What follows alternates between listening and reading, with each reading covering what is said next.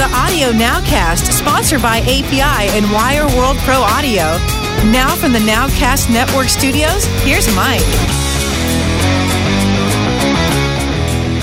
Hey, welcome to the Audio Nowcast. My name is Mike Rodriguez. and before we get going, let me introduce the guys. Over here, on my right, we've got the one and only Mr. Nick Peck. Hello, Mike. Hello, Rob. Wow. How are you both this uh, evening? That's so understated. Well, we're doing great. And across the table, we've got the Iron Man of the Audio Nowcast. This is show number 229. The one and only Rob Arbittier. Hey, Rob. Hello, Mike. Hello, gentlemen. It's good to see you all. This is going to be the kinder, gentler audio. I think Nowcast probably not, but at least it, it started that way. At least. Is this public radio version? today on Masterpiece Theater. That's it. That's all we have. We got Nick and Rob. That's the whole show. That's the whole show. We actually had a guest scheduled for today, but literally on the way up here, he called me and said he wasn't feeling good, and I told him to stay away. Yes, in the land of COVID. I'm not feeling isn't well. that hilarious? Right. Like So long. back in the day, if you called in sick, you'd be like, "Oh, he's not really sick." Right, and you'd, you- you'd be able to talk about these people and oh, what a flake. But now, if you even say, "I've got a headache," go stay home. Yeah, in 2022, a simple sniffle means I won't see you for six weeks. you know, That's just that, reality. And on that note, I'm hoping my voice holds out because I was uh, zooming all day today. I cannot tell you how much I despise Zoom calls. I oh, mean, I, despise them now. I remember when we first started podcasting during the during COVID. They're like, "Yeah, we're just going to stay on, you know, one a week because what else do we have to do?" And granted, it was kind of fun at the beginning, but now it's just it's so. F- Why do I get so tired on Zoom Because calls? they're awful. Why? I have like six of them a day. You are tired of them because they're awful. You know, they're just horrible. I mean, they were better than nothing, but they're not not pleasant. So I have a camera on top of my MacBook that is connected to Zoom, which I can. Well, it's actually on my monitor, right? So it's connected to Zoom, and my and my my uh, MacBook is is over to the side, but the camera's in front of me, and then down below is my monitor, my big monitor. So I can surf the net and look like I'm engaged because I'm looking straight at the camera That's the trick. and uh, and you don't see the you know sometimes with people with glasses you see the reflection and you know they're surfing the internet because you you can see it in their glasses and stuff so it was a, it's awesome but it's still super tiring super super tiring And it's it's never going away. I mean, you know, for years and years, you know, at Disney we would have meetings in our conference rooms, right? And you would be there and you would go to the meeting in the conference room.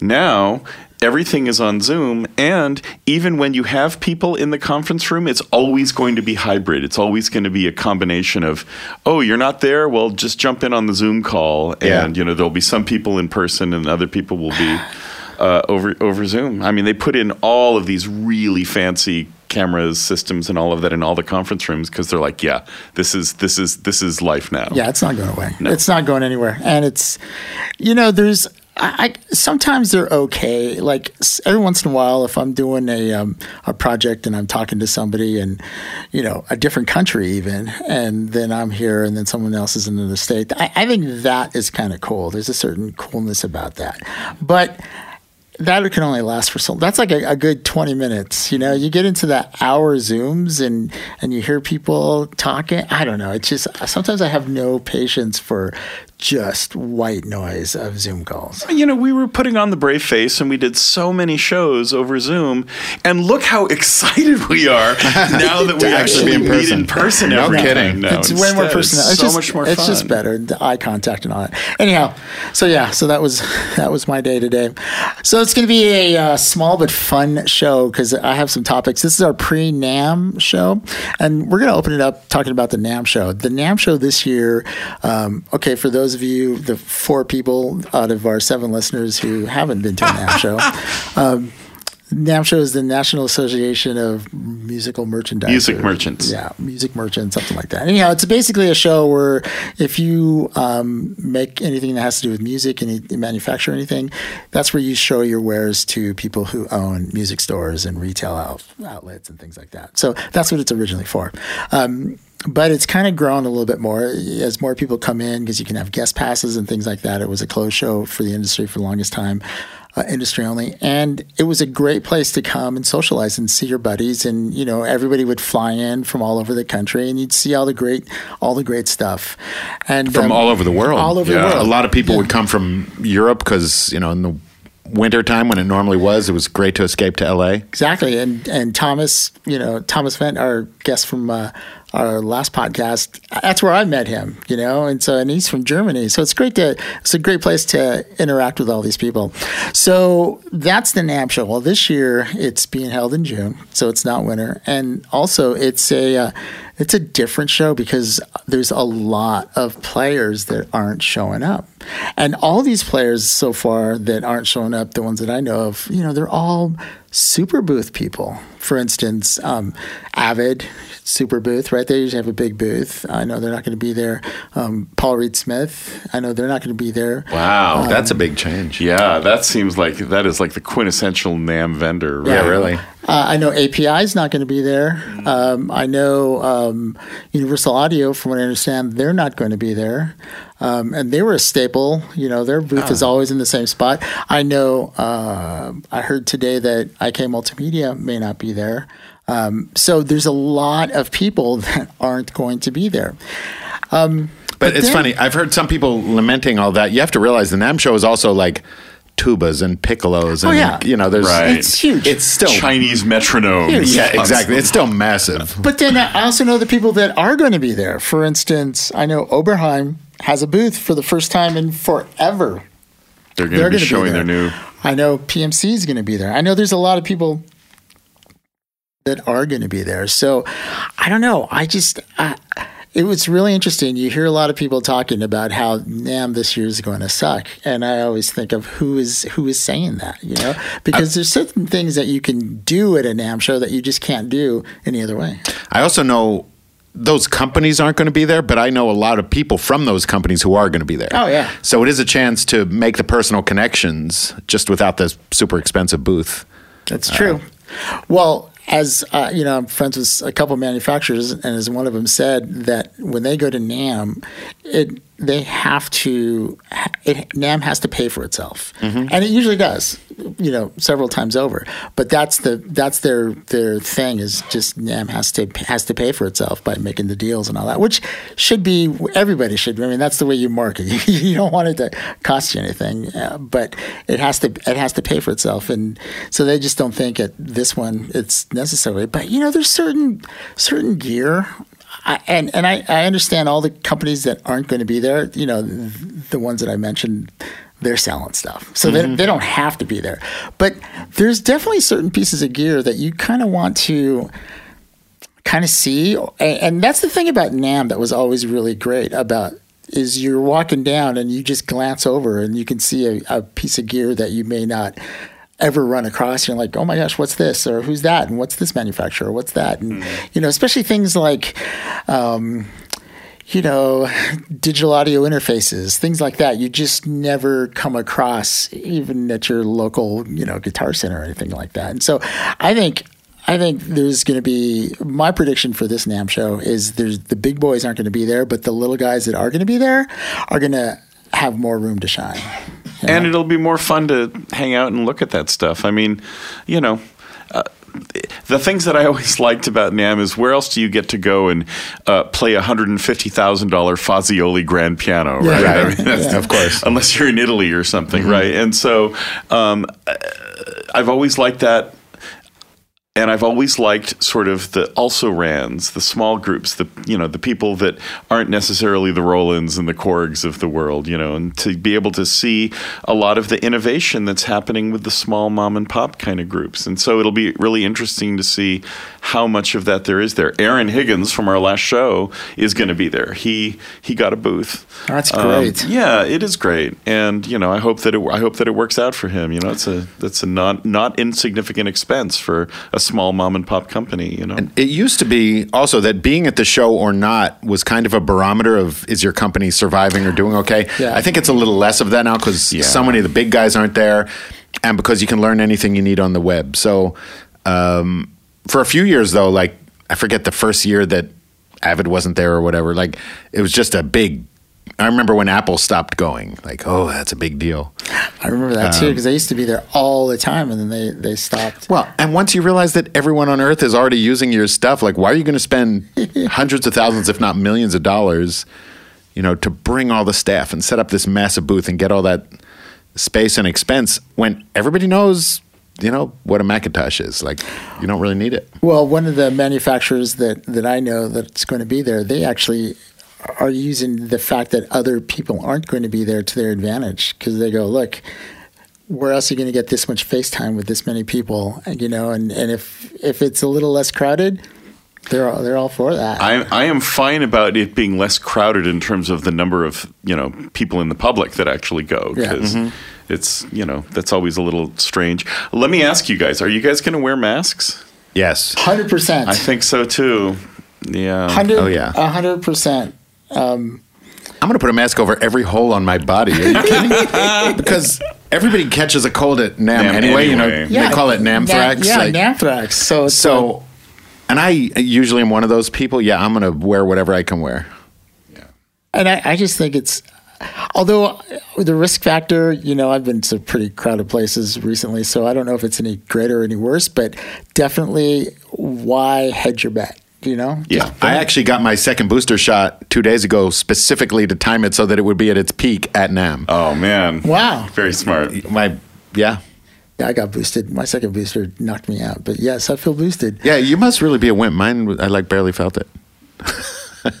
I am a wimp. Have you heard my voice? Oh, okay, sorry. Mike's not a wimp. For those of you who can't see, he's six foot eight. He's an Adonis with gargantuan biceps and long flowing hair like Fabio.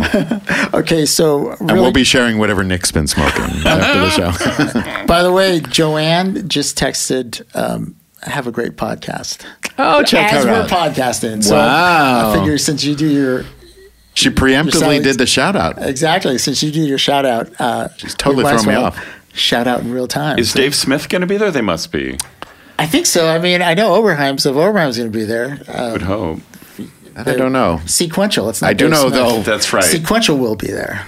Sadly, I did just find out Joanne will not be there. No, she will not be there. And I told her the same thing. But her husband Andrew will be there, so we Yeah. get half of the uh, Heck, duo. Tom Tom Oberheim's going to be there. That's So awesome. That'll be great. You know. So yes, I think you know you got to be prudent. and Take the uh, take as many precautions as you can. But there you go. Well, I'm just going to need to figure out where I can scrape up five thousand dollars to buy the new OBMX. Yikes! yeah, Not going to happen, but I'm just looking nice. forward to, to hearing that thing because Yeah. you, you know I well, that you can do for free at I NAMM, so that'll be good. I know, and the bite on that, like, oh, good. just I, I want to play. I want to play with the the filters and the oscillators and just see how bitey I can make it. You know, because that's the thing the, that the the Oberheim sound. Let's it can go bite, but it also can do lush really well Yeah. too. Like you do lush. First time I heard like an Oberheim, that one of their lush like pads, uh, horn horn sounds. You know that kind of padded horn sound. Then through reverb th- with a long Creamy tail. as all get up. So let me ask you this: Which has happened more times at a NAMM show? Somebody demoing a guitar playing "Stairway to Heaven," or someone Playing jump, playing on jump on the Oberheim? Oh, I knew where you were going. Which do you think has happened more? I think jump because it's easier. It's than easier. Stairway to The thing is, is jump. How many times do you think Tom Oberheim has heard oh. people play that in a NAMM But show? the thing about jump, it's not even on an Oberheim. Anything that has an Ober type of patch. That, Yeah, a brash that- sawtooth that- patch. I mean, I always sawtooth assumed it must actually be an Oberheim, though. The It, it was an original, right? OBMX. Yeah, it had Yeah, to be. it was. But anything, any, no matter an what OBX, synth it was, say, anytime you get that sound, they're they're playing it. They're, Yeah. they're playing jump. You know, that's the de facto, you know, sawtooth wave demo. But there could not be a bigger musical cliche at a NAMM show than that. Yeah. It's so true. that is so true. I hope they lean into that with their marketing They stuff. should at they this really point. should. Just own it at this point. You know, uh, speaking of the NAMM show, you know, let's let's have a little bit of fun. Give me one of your uh, top ten moments of uh, being at a NAMM show, Nick. Well, I was joking about this. I'm sure that one of my top ten moments um, is is seeing Stevie and his enormous retinue of hangers-on walking through the thing. It's like, look, royalty has arrived now, and I'm I'm, I'm guessing that Rob was there in that. Although I don't know if I saw him actually. Yeah. What about I- you, Rob? I most likely would have been there. Um, well, it's funny. I have, I have. There's two sides of NAMM for me because I usually am there with Stevie at least one of the days, sometimes two, um, and those days are just insane because we always get uh, security from the venue, you know, and they're used to dealing with him. He's been going for a really long time. I've been going with him since I guess '86 was the first NAMM show I did with him. Um, but they always get us a huge security detail, and people for the most part are respectful, but they're just so like not even shocked to see Stevie because they kind of know he goes all the time. But when you actually see him in person, it is kind of an amazing thing. He's kind of a, a much bigger presence than people think. You know, he's taller and bigger than people think. Definitely, and it's Stevie. Just who and he it's is. who he is, and he's usually there with like the flowing robes and a million people, and it's just I don't know. It's kind of like uh, it's almost like royalty has arrived. Absolutely. and the reaction so many times like people will come up just sobbing crying saying thank you for my life. Like i remember there was a woman who kept saying that a couple years ago. Wow. and he's had that much of an impact on people. And he's always very he's always very gracious about it. You know and if it's not if the crowd's not too big he'll stop for pictures although if the crowd gets big security wants us to keep moving. Yeah. but so i have a lot of memories of just the amazing chaotic zoo that is stevie at the NAMM show. And then what i would usually do with excuse me, along with uh, Lamar and Christian and some of the other good guys who uh, work with him, we'd sort of scope out what's the next booth we're going to go to, then the booth after that, then the booth after that, and we'll tell security. And I will say, all I all I have to do is give them a booth number. Like they don't care about any of the equipment, they don't care about any of the brand names. It's just tell us what booth we're going to, and I give them a number, and they just. It's amazing. They usually put the biggest guy out in front, and it's just like a snowplow, just like clearing people out. And, and we can usually get through the show pretty efficiently. So on the days when Stevie's there, I have a million memories, and anyone who's ever seen us there. Um and Stevie loves to talk to everybody. You know, he tries to make it a big love fest, and it, it's always a very positive. I'm trying to think. Yeah, it's always a positive experience at the end of the day. It's exhausting but positive. Then what I do is on the other days I would typically go without Stevie just so I can actually get some work done and often follow up on the stuff that he played with the day before to like figure out okay this is a new piece of gear how can he get one to check it out how can I get one for my studio so I'll usually go to actually do business and um, in those days I'd say that's where NAMM really shined for me because I did get a knowledge, like speaking with the people who've actually designed a new keyboard or designed some piece of outboard gear or even wrote the plugin themselves. The NAMM's such a unique opportunity to to sit and talk to Colin from McDSP Yeah. or you know so many people. Uh, Glenn Darcy, I would talk to all the time about whatever his latest thing was, and being able to actually see these people because we're all busy in our normal life. Not that we're not friends outside of NAMM, but it's just a really great way to catch up with people and find out what they're really doing. Uh, and it's like the perfect perfect atmosphere to do that. So I have two sets of memories, but to me, NAMM with and without Stevie are two completely different experiences. All right, I have a question for you, Rob. Um, when when you know when you've been with Steve and he's going up to a booth, have you know when he goes and asks questions about a, a product, do the salespeople sort of lose their mind, or are they able to kind of keep it together? It's funny. There's there's a certain dynamic that I only ever see at a NAMM show, which is, I mean, they're they're really shaky, but they're trying to really hold it together because not only are they shaky to Stevie, like Stevie will ask a question and he's standing there, you know, wagging his head back and forth, but there's also like a thousand people standing around all listening to them all of a sudden. Exactly. So they're instantly like on camera, and oftentimes there are people videoing everything. So. Uh, like when Stevie would set, well, actually, Eric Persing's really good at dealing with it. When Stevie would go into the Spectrasonics booth, he knew how to like do it just right. And if Stevie went up to play, he knew how to like keep the flow of traffic going. Like Eric is a pro at this, and uh, I've been thrilled to bring Stevie by his booth a zillion times.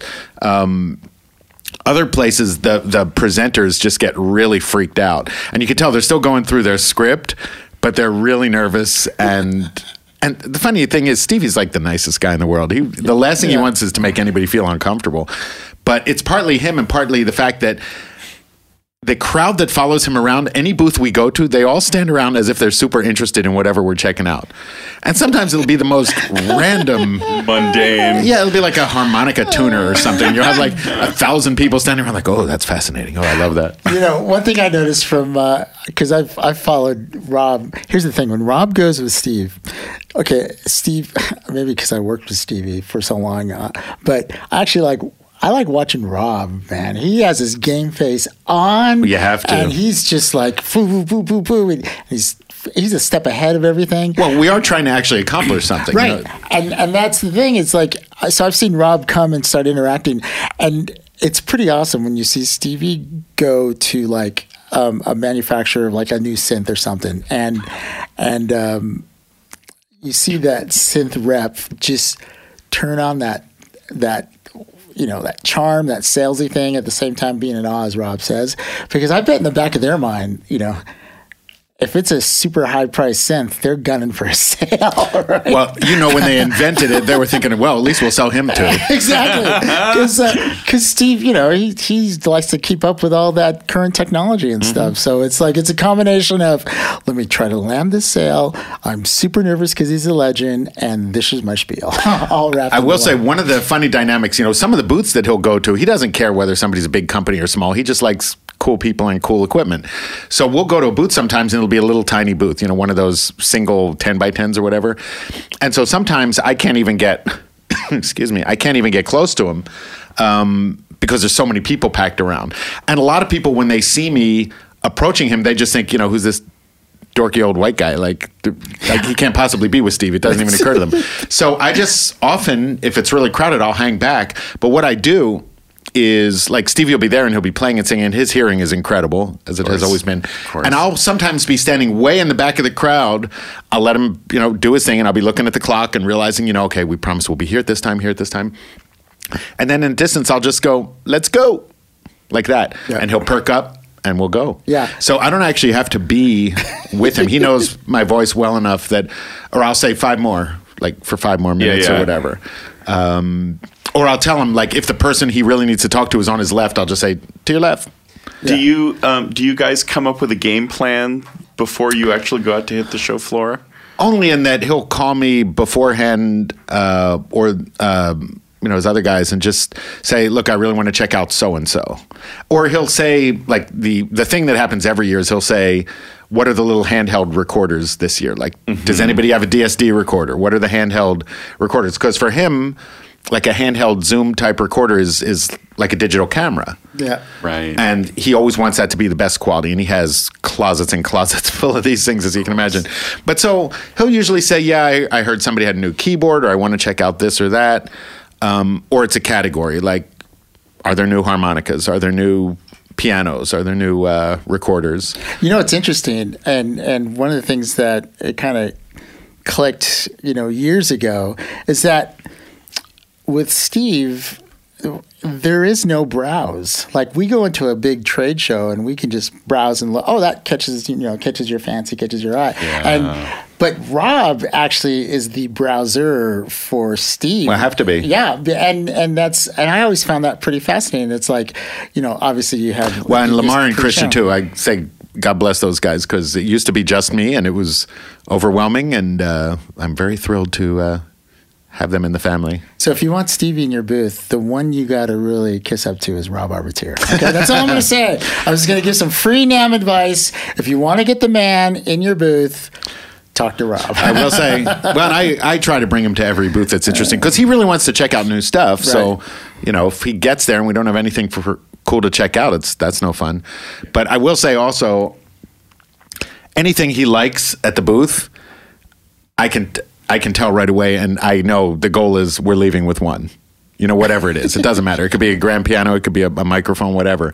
If he really likes something, he wants to go from the trade show to the studio and start using whatever it is. So literally getting one off the floor. It goes to the Neumann booth and they're like, "Here's our new U67 reissue," and he walks away with it, in his hand. I will say stuff like that has happened. I mean, it normally happens more with the smaller companies who are so eager to actually get it into his hand. But yeah, it happens with anybody. If he hears something, I remember with the uh, the uh, Royer mics, you know, that kind of happened. Uh, there are some things where it's just like, I must have this. You know, it's that good. Royer mics are that good. They are that good. and there've been plenty over the years, there have been, you know, hundreds of things like that. But so that's often my job. It's often why it's best if he's not there the last day, because if I get him there on uh, the first day or two, and then I can sort of bat clean up on the next day when he's not there. Sure. Oftentimes, the manufacturers know that he loves good stuff, and it's obviously a feather in their cap if he starts using their stuff uh, in some visual way. So they're usually pretty cool about it. Wow. But that's the, always the big assignment. all the big behind the scenes is so if you go to the damn mm-hmm. show and you see Stevie Wonder, just know there's so many layers to, to that whole Well, just think about the great marketing there is for, you know, as you just said, you know, you make some wonderful product and then somehow you're able to get a picture of Stevie Wonder using it. It's like, oh my Well, God. how I will say more than one time, if you've seen me running through NAMM, like actually holding a keyboard over my shoulder, chances are, because this has happened so many times, he's in his car outside, like he's ready to go. He said, I can't leave without that thing. So then I go back in and say, Stevie's in his car. He really wants your keyboard. Can you just give me one for him to play with for a while? And then we'll talk about the business later. And they usually will say, okay. And then usually it's on the last day now, but I'll run out. They'll, they'll write me one of those receipts because you can't take equipment out without a receipt. right. right. Stevie and his driver will be out in the car with the trunk open, waiting for me.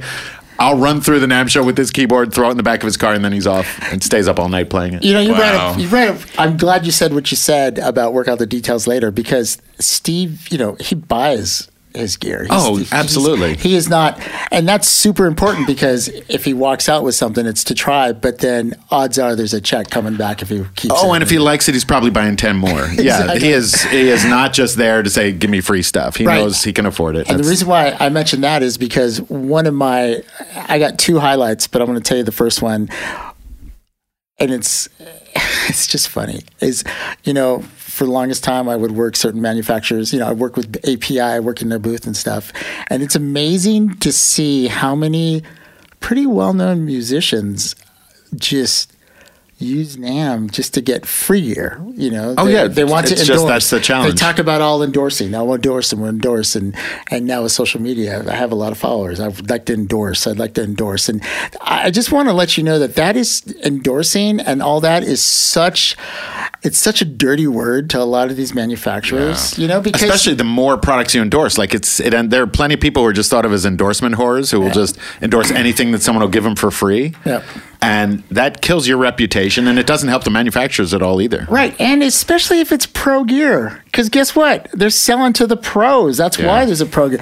You know, when you're selling boards that cost you know hundred thousand dollars, when you're selling speakers that you know cost four to ten thousand dollars to jump into, you know, the market is who you are, and I'll never forget seeing, and I'll tell you guys the name off the air. Um, he was a prominent drummer, and he's coming around and he's trying to do a hard sell to get some some gear, and uh, and just saying all this stuff, and and I was. I was just overhearing who he was talking about. And I can't. I don't want to mention names because it's it's it was not a good look for this person. But what ended up happening was, you know, he, you know, was telling who he played with and blah blah blah, and he has this and he does this, and it just sounded like, well, that's pretty much the profile of most of their customers. Yeah, exactly. you know, Don't you know in who I bands- am? You should give me a free API Actually- 1608 console. The line I came up with years ago was, "Do you know who I think I am?" Because that's what the attitude is. Uh, yeah, so it's I'm, I'm so glad you know when Rob says you know Stevie's getting gear, he literally buys the gear if he likes it, and if he doesn't like it, you know it goes back, and that's the, that's the way it is. I'm trying to think if we've ever returned a piece of gear. Probably not because a few days ago was my 37 year anniversary with Stevie, and I don't know that I've ever returned a piece of gear. So I'll just I'll throw that out there All right. because if he wants it enough to go play with it, it means he knows he's going to like it. So where are all of those keyboards? In many many warehouses and oh yeah, his his when I when I and this was back 20 years ago when I first started working with Stevie, and I got to go to the first warehouse. Mm-hmm. I. I Un, it was just an unbelievable. It's like it's going to, you know, Willy Wonka and the Chocolate Factory for gear. It's like anything, and not just like current gear at that, like stuff from like like the seventies. Stuff Well, and also- that's so and is in great condition. But also the quantity, like it'd be like going to the Willy Wonka's chocolate factory, chocolate factory. If he had like five gobstopper machines, like because because you wouldn't just have one, you know, it's cool. So we got to have five. also, a lot of that stuff he used to use on tour. Yeah. So there'll be a row of. I remember the first time I went in there too. There's like a row of ARP 2600s and a row of uh, Oberheim four voices, and you know, Does he still have the road cases from like in Square Circle tour 1985? I'm guessing yes. So my my second story, and this is by far not only was it my top ten top memory of NAMM, it's probably my one of my top memories of you know just music in general, is. Um, at NAMM, one of the things that they have is every manufacturer usually, you know, if if you want to have a listening room, they'll put up this big booth and you can go in there and they'll have they'll have bands play, and not just like like the good thing about NAMM is you don't see just normal bands, you see like artists, you know, you'll see the big boys. Paiste had a uh, had a booth, and it was just this room that was probably I don't know ten by twelve, you know, ten by twenty. It was just a room. They had a drum set set up, and they had a bass and and a guitar. Um, and at that time, you know, you just basically sat on the carpet and you sat all around it. And I literally sat right off the hi hat of Jeff Porcaro Oh man. playing drums. And I don't know who was playing bass, but and I don't even know who was playing guitar at the time. They were just grooving. And let me tell you, if you're gonna sit next to Jeff Porcaro, the place you want to sit is next to his hi hat, because that That's guy. where all the nuance is. Yes, and that it was. I I don't even remember anything other than him playing and just me being in awe that I will never play like that. Because at that time, you know, because my first instrument is drums, and so at that time I was just going as a as a drummer dude because I was young. I was right out of high school, and and I worked in a music store, and that's how I got in. And it was, it was, it was phenomenal to see. I had never been so close to such a great musician in all my life, and so it's one thing to see them perform, but it's one thing to be right up on them and just to see them play. And it was exciting and depressing, and it Well, was it just, should be inspiring. Oh, it was no, no, and it was inspiring, a hundred percent. It was, it was so inspiring. It was so good, and he was such a great guy. He was just joking and laughing, and and they were just having a good good time. And I just remember a couple times he said something. He looked over at me, and we made eye contact, and it was like that was just you know. I will honestly say I've been privileged to meet my two drumming heroes, which was, uh, you know, Jeff Porcaro, and I also met Steve Gadd, but I actually got to work with Steve, Steve, so that was great. But like when you meet your legends, that just like, oh, you know, it's just, it was just really great. It was, it was phenomenal, and that was that was NAMM. That was back in the day, and and now they still do that. You still have artists, but it just never quite anything that intimate. That, No, and the line is around the block, you know, for people to get in to see. Exactly. And there was, I mean, we literally just walked in and uh, who's playing? Oh, Jeff. Okay. And granted, you know, this is before the Jeff Porcaro legend became the legend that it is now. You know, I mean, he's always been great, but you know, now it's it's just a, on a different level. But yeah, it was great, and he was just so good. So that was the NAMM show, man. NAMM has a lot of really great, great experiences. I, I will say one of my favorite named things that has ever happened at NAMM, and I just have to create a category for it because it was so awesome. A few years ago, um, I forget who it was, Yamaha or somebody had Stevie's band play. You know, outside, like between the Hilton and the Marriott. You know, Mhm, that, that big, big square, and it's square, like yeah. a million people, and it's a great place to play. And so it was Stevie's whole band. Uh, you know, Nate on bass. It was amazing. All the background singers and everything else. And but Stevie wasn't there. Um, but they called themselves No Wonder oh, that's Yeah. great. which was just awesome. And the funny part was, I happened to be walking out of the convention center with Stevie when they were playing. And I could tell if he had had time, he was off to go someplace. He was on a schedule. But if he had had time, he actually would have gone up and set in because he loves to do that. But he just loved that name too. I mean, how perfect is that? That is so that is so great. Yeah, NAMM. So I'm looking forward to this NAMM, and I think you know a lot of people are, are doom and gloom, but I think it's going to find its own its own footing, and it's NAMM. You're going to run into friends you haven't seen in a while. That's right. Everybody's coming out of the, you know, of the COVID, you know, isolation, and people are going to be excited. And I think, I think, you know, I think it's going to be pretty cool. I'm excited. I'll be there all day, so we'll see what happens. I mean, it's been a few years since any of us have heard like a really loud, mediocre drum circle. yeah, exactly. I'm, I'm looking forward to it. I will tell you this though, I don't think I'm going to be buying a lot of Chinese microphones this year because I don't think they're going to be there. You know, and that was always the uh, the appeal is going down to Hall E and last day just going shopping, just going shopping. You know, But you must have one for every door you have to hold open at this point. you know. Actually, I have a couple that are really good, and I've got a couple that are really, really bad, and then I got a whole lot that are right, just like Yeah. I just need to capture the sound of an explosion. Okay, use this microphone. Yeah. but uh, but yeah, I I don't. Or like Scott would say, I need a mic I can shoot guns at. Yeah, and I think I have I have two that when I got them home, they didn't work at all. So it was just. But you're talking about 10 15 dollars for a microphone. You're not talking you know spending spending real money. And they often had really nice looking cases. I mean, they were really Oh, cheap, yeah. but no, they look they look the deal. Yeah. You know, actually, my podcast microphones before we got these, my podcast microphone was one of those cheap, cheap, you know, uh, Chinese microphones. So Mm-hmm. I used it for what, at least.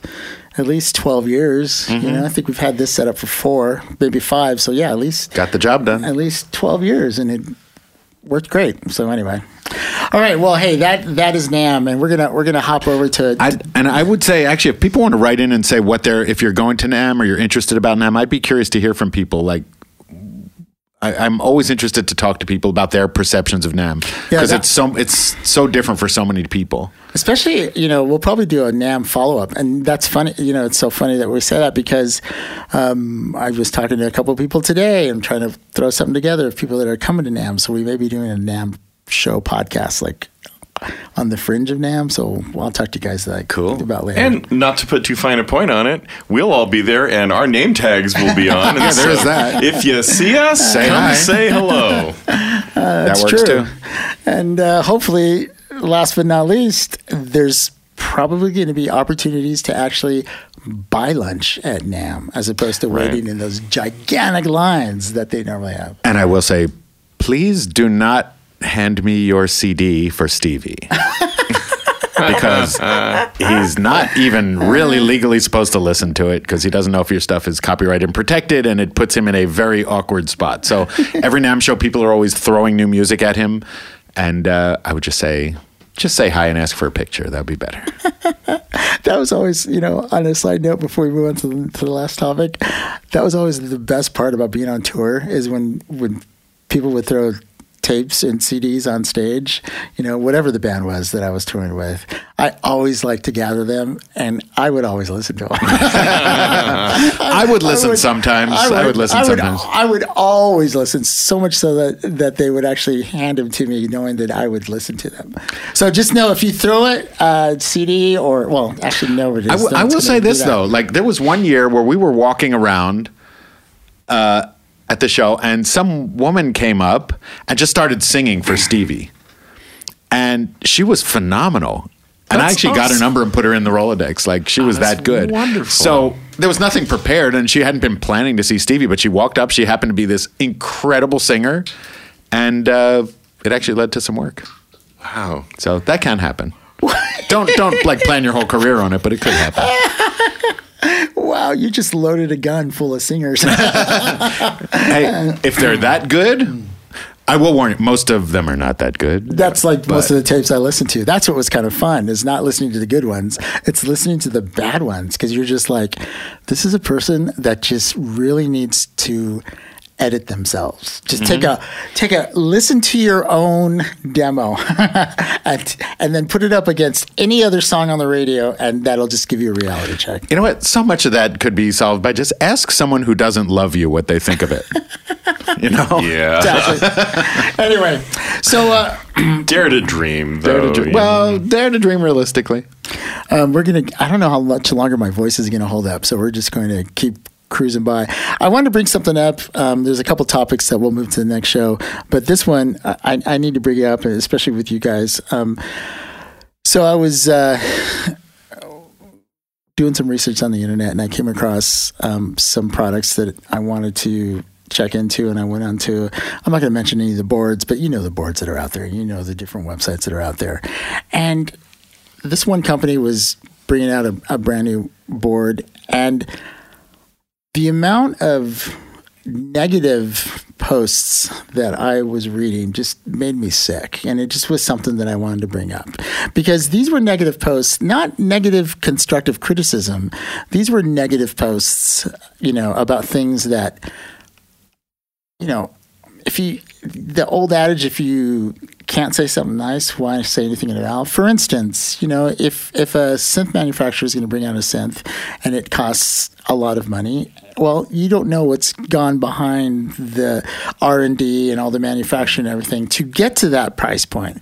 So the first comment should wouldn't be like, "Oh, I guess I'm not going to get it," and it's like, "Oh, well, that's overpriced by about you know X amount of dollars," and just all this negative stuff, and then just like, "Oh, I can't wait till Behringer copies this one," you know, and it's just, and I'm like, and I was sitting there, and I'm like, that's just like, that's just what why, why do people think that we even want to hear their opinion about that?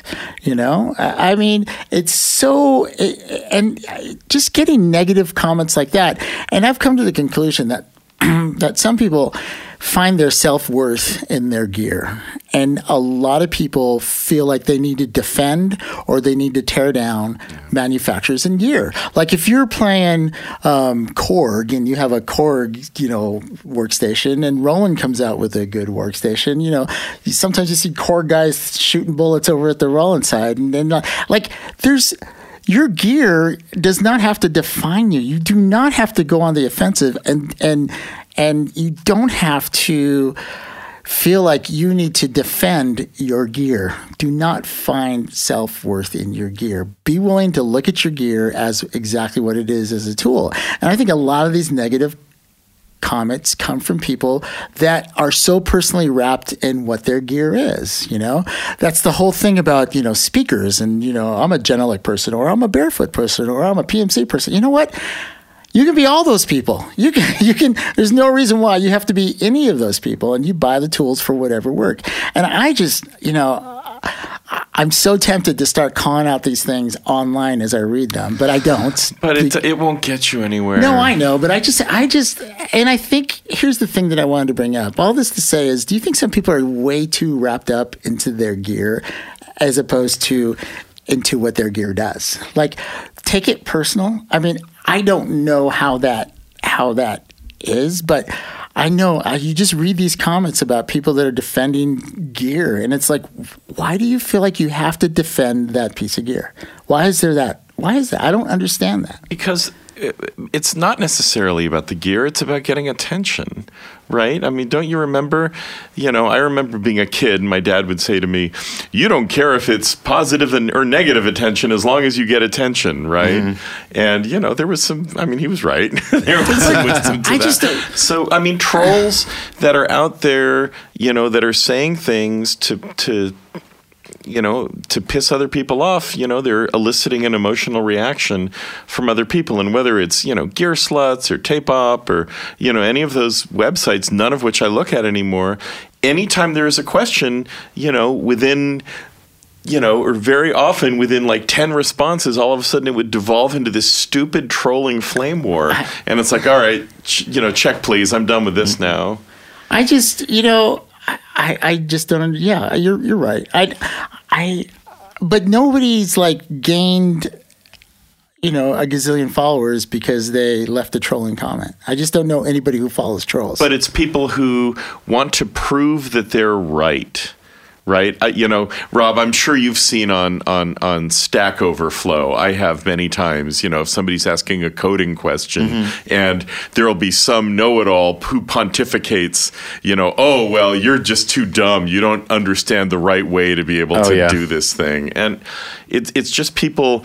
It's free to write things on the internet. It doesn't cost anything. And so therefore people because of the fact that I'm not having a conversation, I'm you know the guy isn't respo- isn't responding to that other person face to face.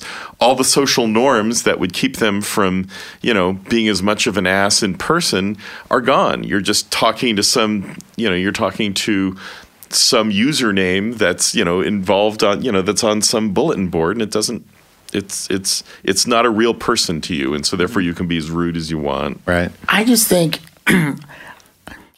I just think you if you're defending gear and if you're locked into a piece of gear, if you're locked into a manufacturer, you are not going to reach your potential. Well, it's it's like a plumber in a plumber form, like defending your wrench. Like, who cares? like, all that matters is what you do with it. Yeah, and and you got to be able to. Uh, here's here's something I heard. Uh, harbor freight no craftsman Yeah, exactly. no, I was I went um, so I went shopping. I I went to Guitar Center, all right, because I was um, I'm working on this project and I'm going to be working in another city for a little bit. So I was thinking, you know what, I'm gonna I'm gonna see how much I can get some small speakers for this this place that I'm going to be working in for a little bit. Um, and so I wasn't going to buy them at the guitar center I went to. I just knew there was a guitar center in the city that I'm going to. So I just want to hear it here. And then when I get there, I'll put it up because that way I don't have to ship it or do anything else. And then just want it inexpensive. So I was willing to look for new speakers. And I did find when I was at the guitar center, I did find um, um, IK Multimedia, the MTM version of their speakers, which is not the tiny ones, but the next step up. And oh my gosh, they sound phenomenal. And I just want to say, if you want, if you have eight hundred dollars because they're as expensive as hell, um, that they're just amazing speakers. They're just really great. But having said that. Um, they're on sale for 200 each and I still didn't buy them because it's just, eh, you know, I, I don't think I'd pay 800. They sound great, but they fall apart when you pump volume through them. It was just collapsing. Anyhow, as I was there, another guy came into you know the demo rooms at, at Guitar Center. They have all those different speakers. And he was talking to the guy, and he said something like, "Well, I've been a JBL guy for like 25 years," and I'm just like, in what universe is that a like? Positive, like, oh, look at me, I'm a JBL. Look at me. I'm close-minded. exactly, and I was, I just felt so jangly but loud exactly. But that just like, oh my gosh, if you tie your career, if you tie into like, I'm a JBL guy, I'm a, even if you're like, I'm a Genelec guy, like I've worked on tons of speakers. I've worked on KRKs, I've worked on Genelecs, I worked on Genelecs for 25 years, you know, and and uh, and they sound great, and I don't have anything. But now I'm a full PMC convert. I love PMC. That's like they're. I could not talk more about them. But you just got to be flexible. You got to be able Absolutely. to move, and you got to be able to like don't don't you know.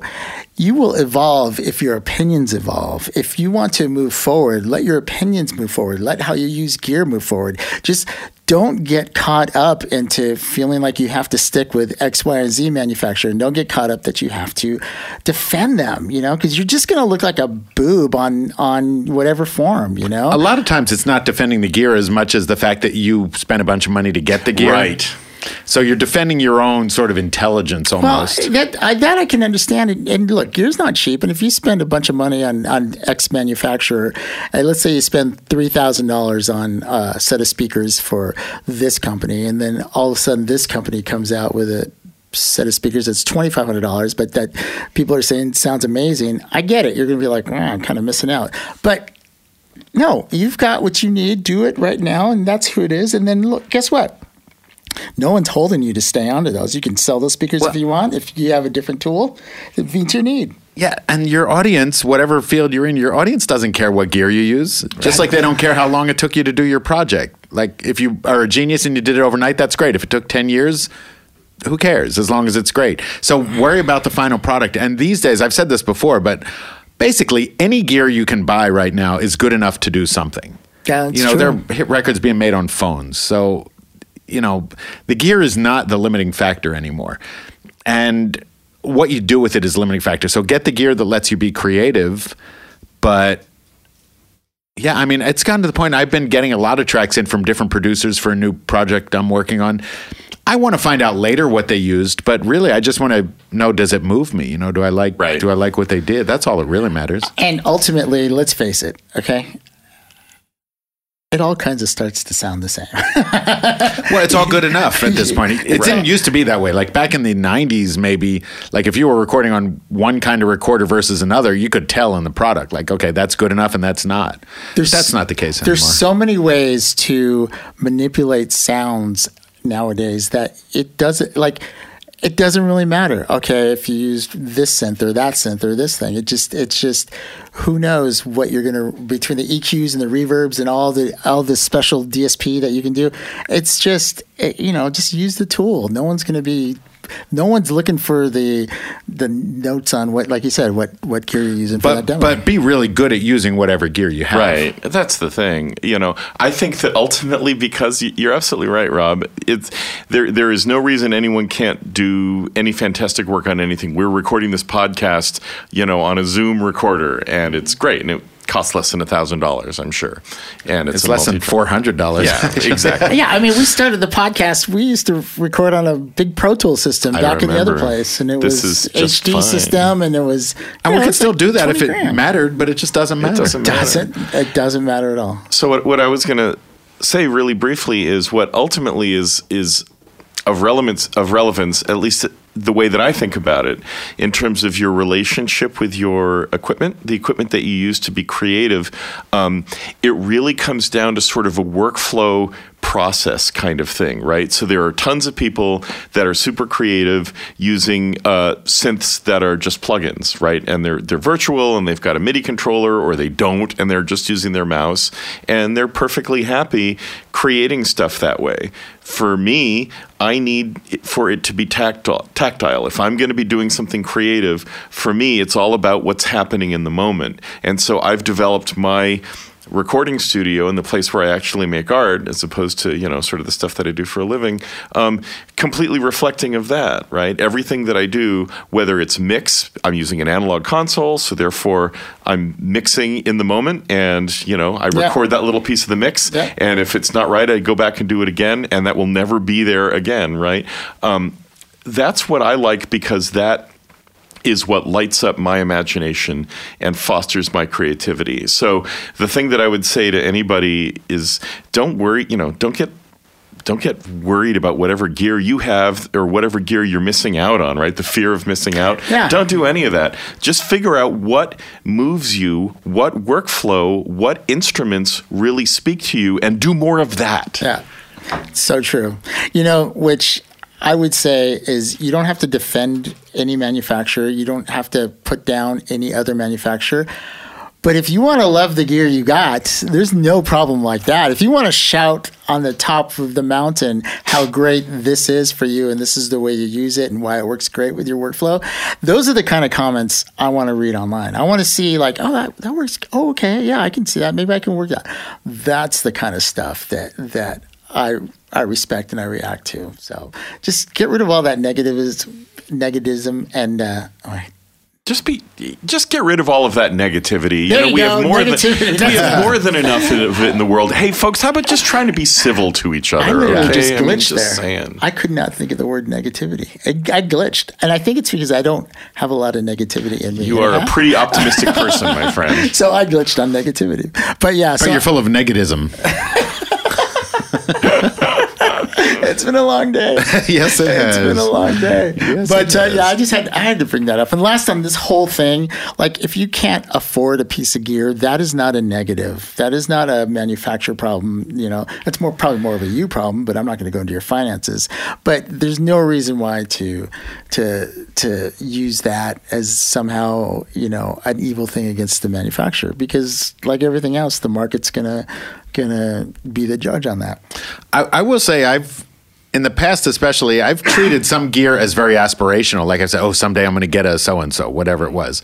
Like the uh, the Korg OASYS was kind of like that. Right. You know, I just as soon as I saw that thing, I started drooling over it, and it's like, well, it's a lot of money.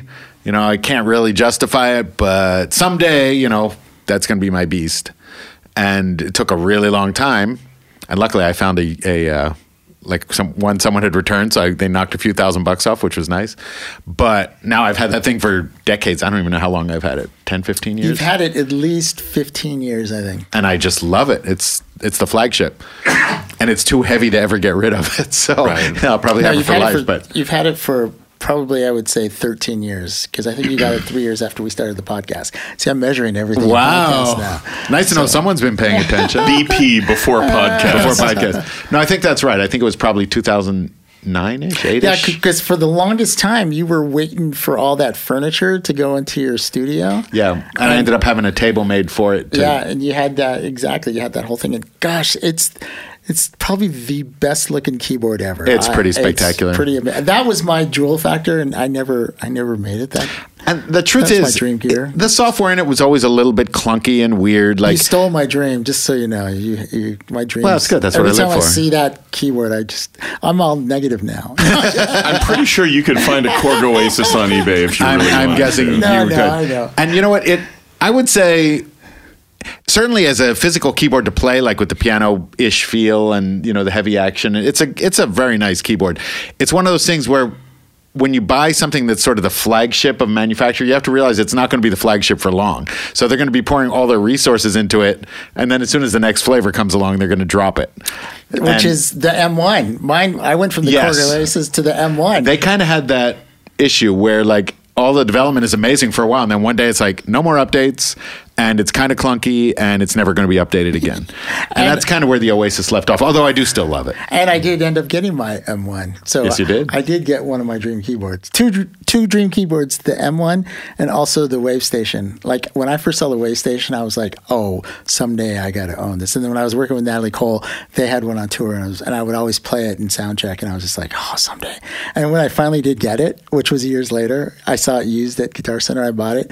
And I bought it for 400 bucks. There you like, go. $400 I got it and I got it home. I'm like, "Oh yeah, this is nice." I've got to tell you my aspirational story. Then, if we if we do, do we have a, Yes, a we poem do. for another another story along these lines? Okay, I didn't mean so- to interrupt you, Rob. No, that's the way. fine. So, oh god. So this must have been in the early 2000s, right?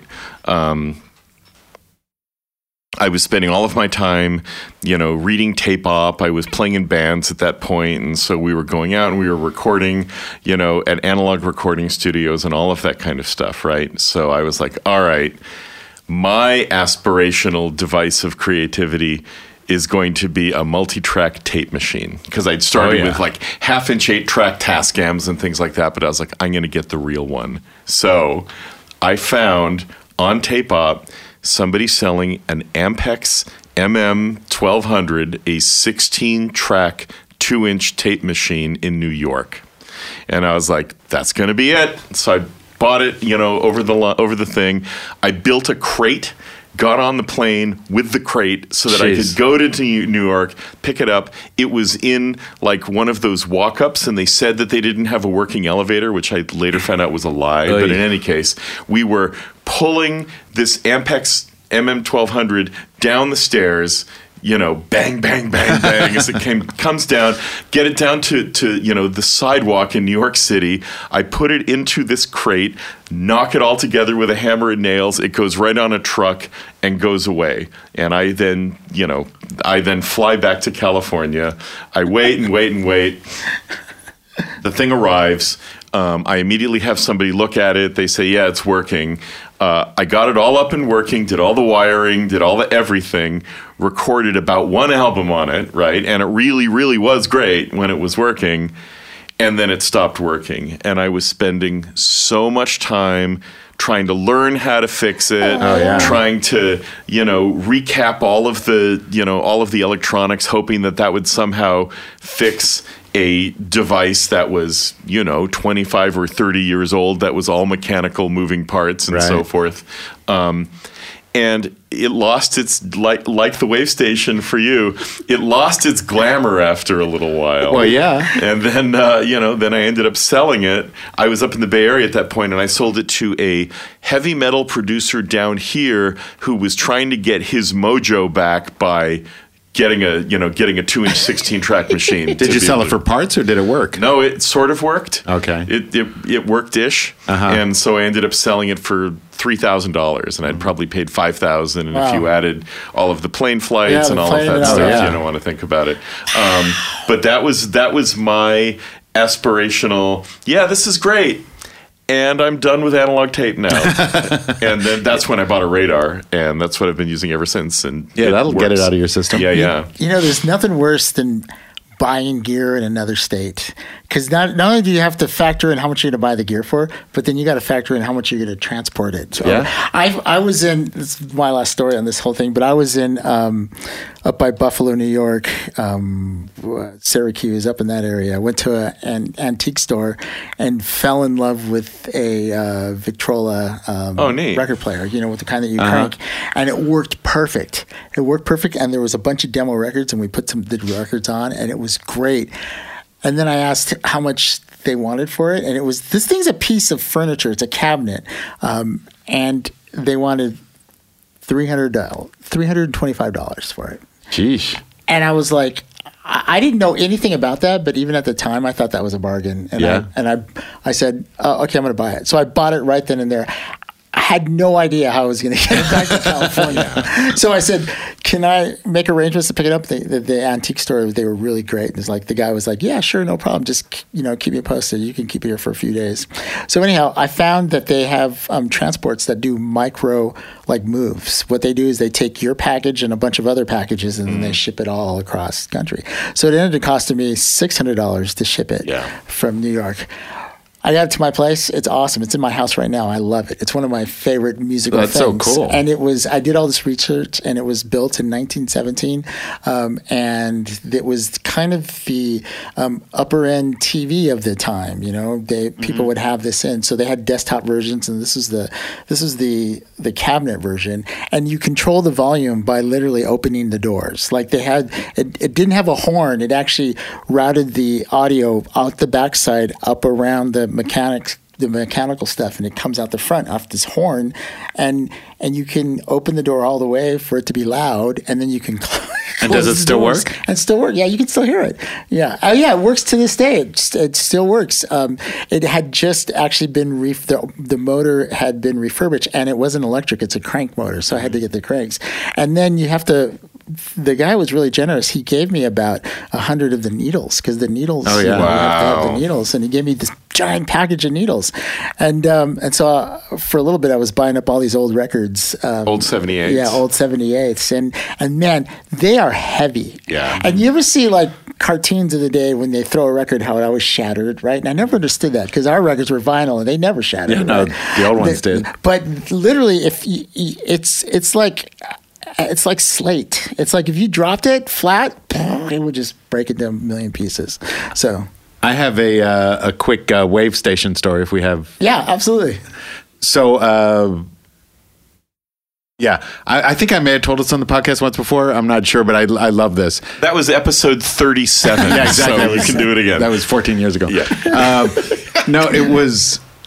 It must have been when. When did the Wavestation come out? In the 90s, sometime, right? Yeah, I was the Wavestation was right there after the M1.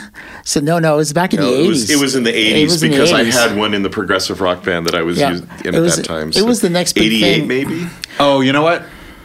Never mind. I think we may have to edit this. I think I'm thinking it's a Prophet VS story. It's a Prophet VS story. It's not a Wavestation story. That's okay. You don't have to edit it. Tell, tell us a Tell us prophet what it VS is. story. Yeah. Hell yeah. as as you said the dates, I started playing through it in my mind. It's like, no, no, no, that's right. No, this was Prophet VS. I'm not sure if I've ever told the story. It is a funny story though. So the Prophet VS was a really cool keyboard in that same time period, and uh, Stevie really wanted uh, one for the album, whatever album we were working on at the time. It might have been Jungle Fever. I don't remember, but uh, so we bought a couple of them because we would rarely buy one of anything. You know, we bought a couple, and I put them on stands. We use those ultimate support stands uh, that had sort of the two rails that the synth would sit on, and we had two of these Prophet VSs, and we had bought them the same time. They were the same exact keyboard. I put the same patches in both, but whenever we would play them, one of them had vibrato and the other one didn't. And so you could have the same patch, but it was like the mod wheel was turned up on one all the time, and on the other one it wasn't. So we got a, we got into this groove where whenever we needed a sound with vibrato, we'd use the one keyboard, and then when we needed without vibrato, we'd use the other keyboard. Did I ever tell you guys this? No. Oh. It turned out we found this out years later, and I think maybe Andrew was the one who told me, or Dave Smith. Somebody figured out what had been going on. It turned out that the aftertouch bar under the keyboard would flex uh, because the weight of the keyboard sitting on an ultimate support stand, that little bar from the ultimate support stand would force it up and it would just bend the case a little bit. And so it was triggering the It was triggering the aftertouch all the time. And for whatever reason, one of these keyboards was more susceptible than the other. But for long, I even had a little piece of tape on. This one has vibrato, this one doesn't. and it never occurred to me to just put them on a table because if I had just taken it off the stand, it wouldn't have been a problem. But I had back then, I had what we called the circle of doom. I must have had like 50 keyboards in a giant circle, so there was no tabletop to put it on. But I just remember that, and uh, yeah, back in the days when it didn't seem insane to buy one keyboard for vibrato and one without. That's a great story. Hey, you know, ending this whole thing, um, let's end on a Wavestation story. Okay. So a few years ago, I'm on the Apple Store, and Korg comes out with the app, Wavestation app. Yeah. Not only does it sound great, it sounds great, but they also have every card that they ever made. That's right. For it, and it was like twenty four bucks. And when it first came out, you know, they put them on sale. So I think I bought it for like, I think I got it for like nine bucks. So my whole Wavestation kind of goes back to my iPod. Now I have it right here, and I have my Wavestation with me. Yeah, it's the only problem with digital synths. The software version is going to be pretty close. And Yeah. let's face it, there's no such thing as uh, vintage digital. So it's uh, you know the, all those digital Korgs and all that. They're such a slave to the output of the actual machine itself. Whereas if you get it on the software side, you're a slave. You can always make if your interface sounds great, it's just going to keep sounding better and better. Well, and if there ever is such a thing as vintage digital, I've got a PPG hard disk unit. I'm happy to sell you. Does it have the PPG connected to it? no, All right, no, well- it's only the bad parts. Okay, never mind that. Hey man, this has been a really fun podcast. It really has. It's It been has. A, it's it's been a crazy podcast. I just say just you know These are crazy times. Yeah, but uh, it's been it's been really good. So um, maybe you know maybe that fourth person is really the odd man out. Maybe we just gotta. Especially, especially if that fourth person is Bobby Summerfield. no, I miss all those guys. The It was crazy Aussie. it was it was fun. Uh, the uh, the anniversary show was fun with Thomas and Aaron and all, everybody. that was a great. lot. That was great. It So was- it's good to was bring hilarious. the, bring the family back together. All right, guys. Well, if you have any, well, you know what? Before we go, um, Nick, you working on anything that you can talk about? You want to talk about? Oh, I'm working on getting ready to go to NAMM. How about you, Rob? yeah, I'm actually working on something that's pretty crazy that I think I mentioned in the last um, show a little bit. I got asked by friends to be the music director for a wedding, and knowing these friends, it was not going to be a simple wedding because they never do anything simple. Well, And- yeah, when when you're asking a music director, that you just know that's on another level. It's on another level. But so anyway, it's evolved and evolved and evolved. And now what's happening is it's going to be an outdoor wedding. Actually, by the time this posts, it will have gone past, and hopefully I will have survived it. Uh, but it's going to be an outdoor wedding, about 500 people, in a very lovely setting here in LA. And at one point, it was going to be a DJ playing all the music for the procession. It's going to be a long procession, like maybe 15 minutes. Are a lot of people in it. Now, what's happening is it has evolved where they're setting up a grand piano for me, basically out in this beautiful field where the wedding's going to be. And we've I've spent a lot of time with the bridal party picking songs. We've got maybe 10, 15 songs picked out. And what's going to happen now is I'm going to have a grand piano with a beautiful PA system they're setting up.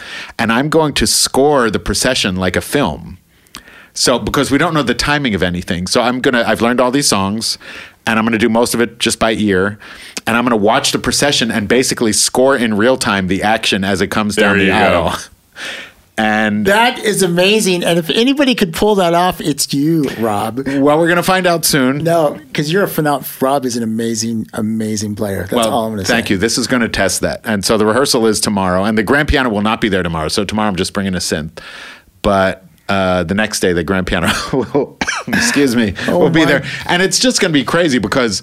We have no idea how long any of this is going to take. Yeah. And also, it's a very long, complicated aisle that they're coming down. So it's not like you can have like a single person on the island and play a song and then they're gone and then you do the next song. So I have to sort of morph from song to song, and it is the most eclectic music list you can imagine. I, I'm basically I've been calling it from Mendelssohn to Metallica because both are there. There's a Mendelssohn piece and a Metallica song. That's hilarious. Uh, Wait, are you going to be able to dictate the tempo? So if you start playing fast, will they walk faster? And you start playing slow? That's actually good. I guess I'll find out tomorrow. And we've got some in wheelchairs. It's going to be it's you're you're going to hear on the news that Barnum and Bailey is back with their circus. I feel like we're sort of the test show tomorrow. Wow. it's going to be amazing. Are you going to scream like Je- James Hetfield while you're uh, doing the Metallica thing? Definitely not. I, can I be your plus one? I just want to see that. Well, I, they are going to video it apparently, and I did. Uh, yeah, it's at one point I was going to have other musicians play with me because I have some other great players that I found for the party itself afterwards. But then I thought, you know what, this is going to be down to the wire. I'm going to need to be able to change on a dime, and I really need just the freedom to do whatever happens to come out of my fingers. So I said, you know what, I'm just going to do this solo. As long I said, as long as it's a big, beautiful piano, it's going to be a, a C7 Yamaha. I said, as long as it's a beautiful piano with a good PA and a sub, and I can really like, you know, own the audio space, it'll be fine. Because if I had, I was thinking of a cello and a flute and a violin and a harp and all these other things, and I thought. It's just a train wreck waiting to happen. that, yeah, that was a smart thing to do because talk about a pressure gig, Rob. Let's see, a wedding, 500 people, having to score real time, learning, you know, however many songs. Bro, I don't think you could put yourself in a more high pressure gig than that. It's going to be amazing. And uh, actually, one of the things I want to talk to you guys about, and we don't have really much time, but for miking the piano out in that uh, Right. live environment. Actually, can we take uh, three minutes? Sure, I let's just talk. would love to hear uh, some pontification. Because the sound company, they're not used to doing things on the level that I really want this to be. Because if the piano doesn't sound great, this whole thing's going to be a fiasco. well, let me ask you one quick question. Are you opposed to keeping the um, lid down or, or, I mean, for showiness, it'd be nice if it was at least up a little bit, but it doesn't have to be wide open. And if down was going to sound significantly better, we would do down. I was thinking maybe the short stick, um, but Yeah, I there's no rule. Yeah, I wouldn't say all the way down either. I was, was thinking to, to close it only because, if, especially if you're outside, um, just as much control as you can have. I, I'm going to go the other way. Open it up. Uh, not only open it up. Here, here's the problem that I've ever I had. would listen to Nick.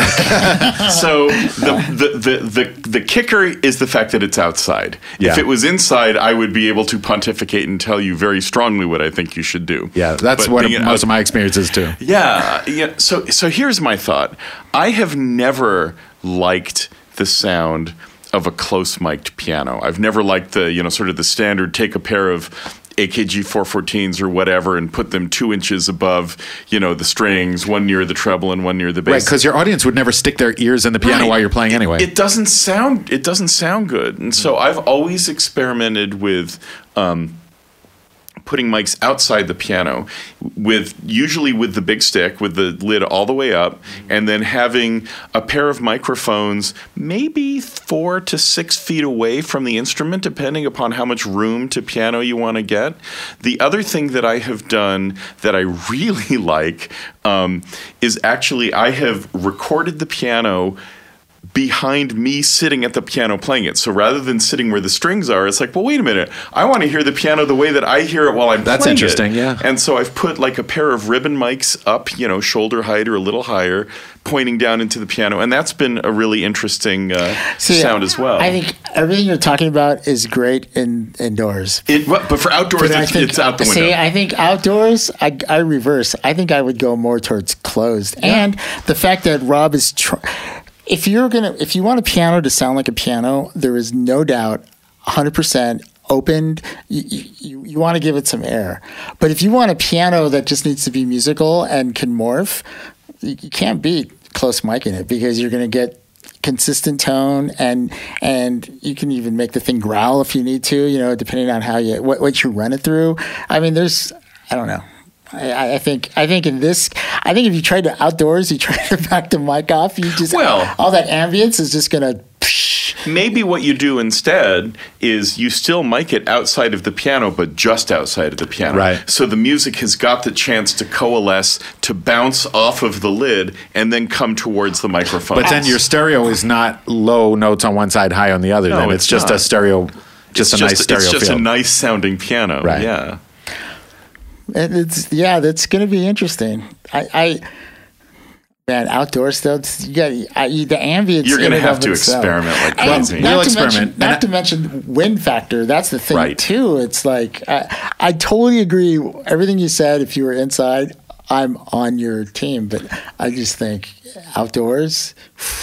the the other thing is I know they're going to have uh, I think it's a QSC 12.2 system or something like that, where there's going to be front speakers with a sub, and then there are going to be side uh, monitors as well. So it doesn't. It's not like the front has to serve the whole uh, the whole thing. So I'm hoping that means the volume can be down enough that we're not dealing with feedback issues. Yeah. Um, I haven't seen the space yet, so I don't know how it's going to be laid out. But Bring bring as many different mics as you can. Bring omnis I'd and bring bring, the- cardioids. I- but and, you know, uh, the four feet- Give yourself the time to experiment.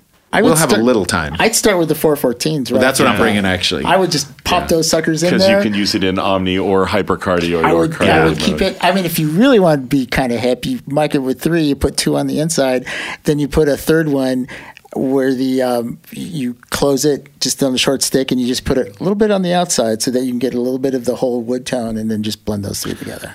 Yeah, I mean, I don't know the the person who's going to be mixing it. You know, there's a lot of unknowns here, and I don't want to bring like a, a bunch of mics. I did ask them if they had 414s, and they did not. So I said, I think I'll bring 414s. You know what though? I would say that I don't want to bring I don't want to bring anything too delicate, but I would make it sound good for you. I think the audience will will follow along with whatever it does, but since you're playing and you need to be inspired, I would sit there and wait until it's a sound that. that well, that's one of the reasons I insisted on the sub. Like I need there wasn't going to be a sub originally. I thought that's all I need is to be playing a tinny piano. That's going to be terrible. Yeah. So once once as you, long as I can feel that oomph. once you dial it in for you, however you place the mics, then that's that's the stopping point because that that's going to be the key to your success.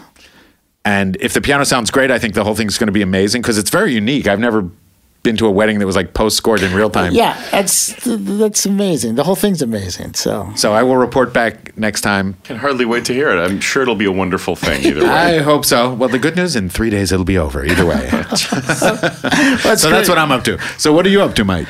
Uh, let's see. I'm uh, I'm working. Uh, I'm working on a.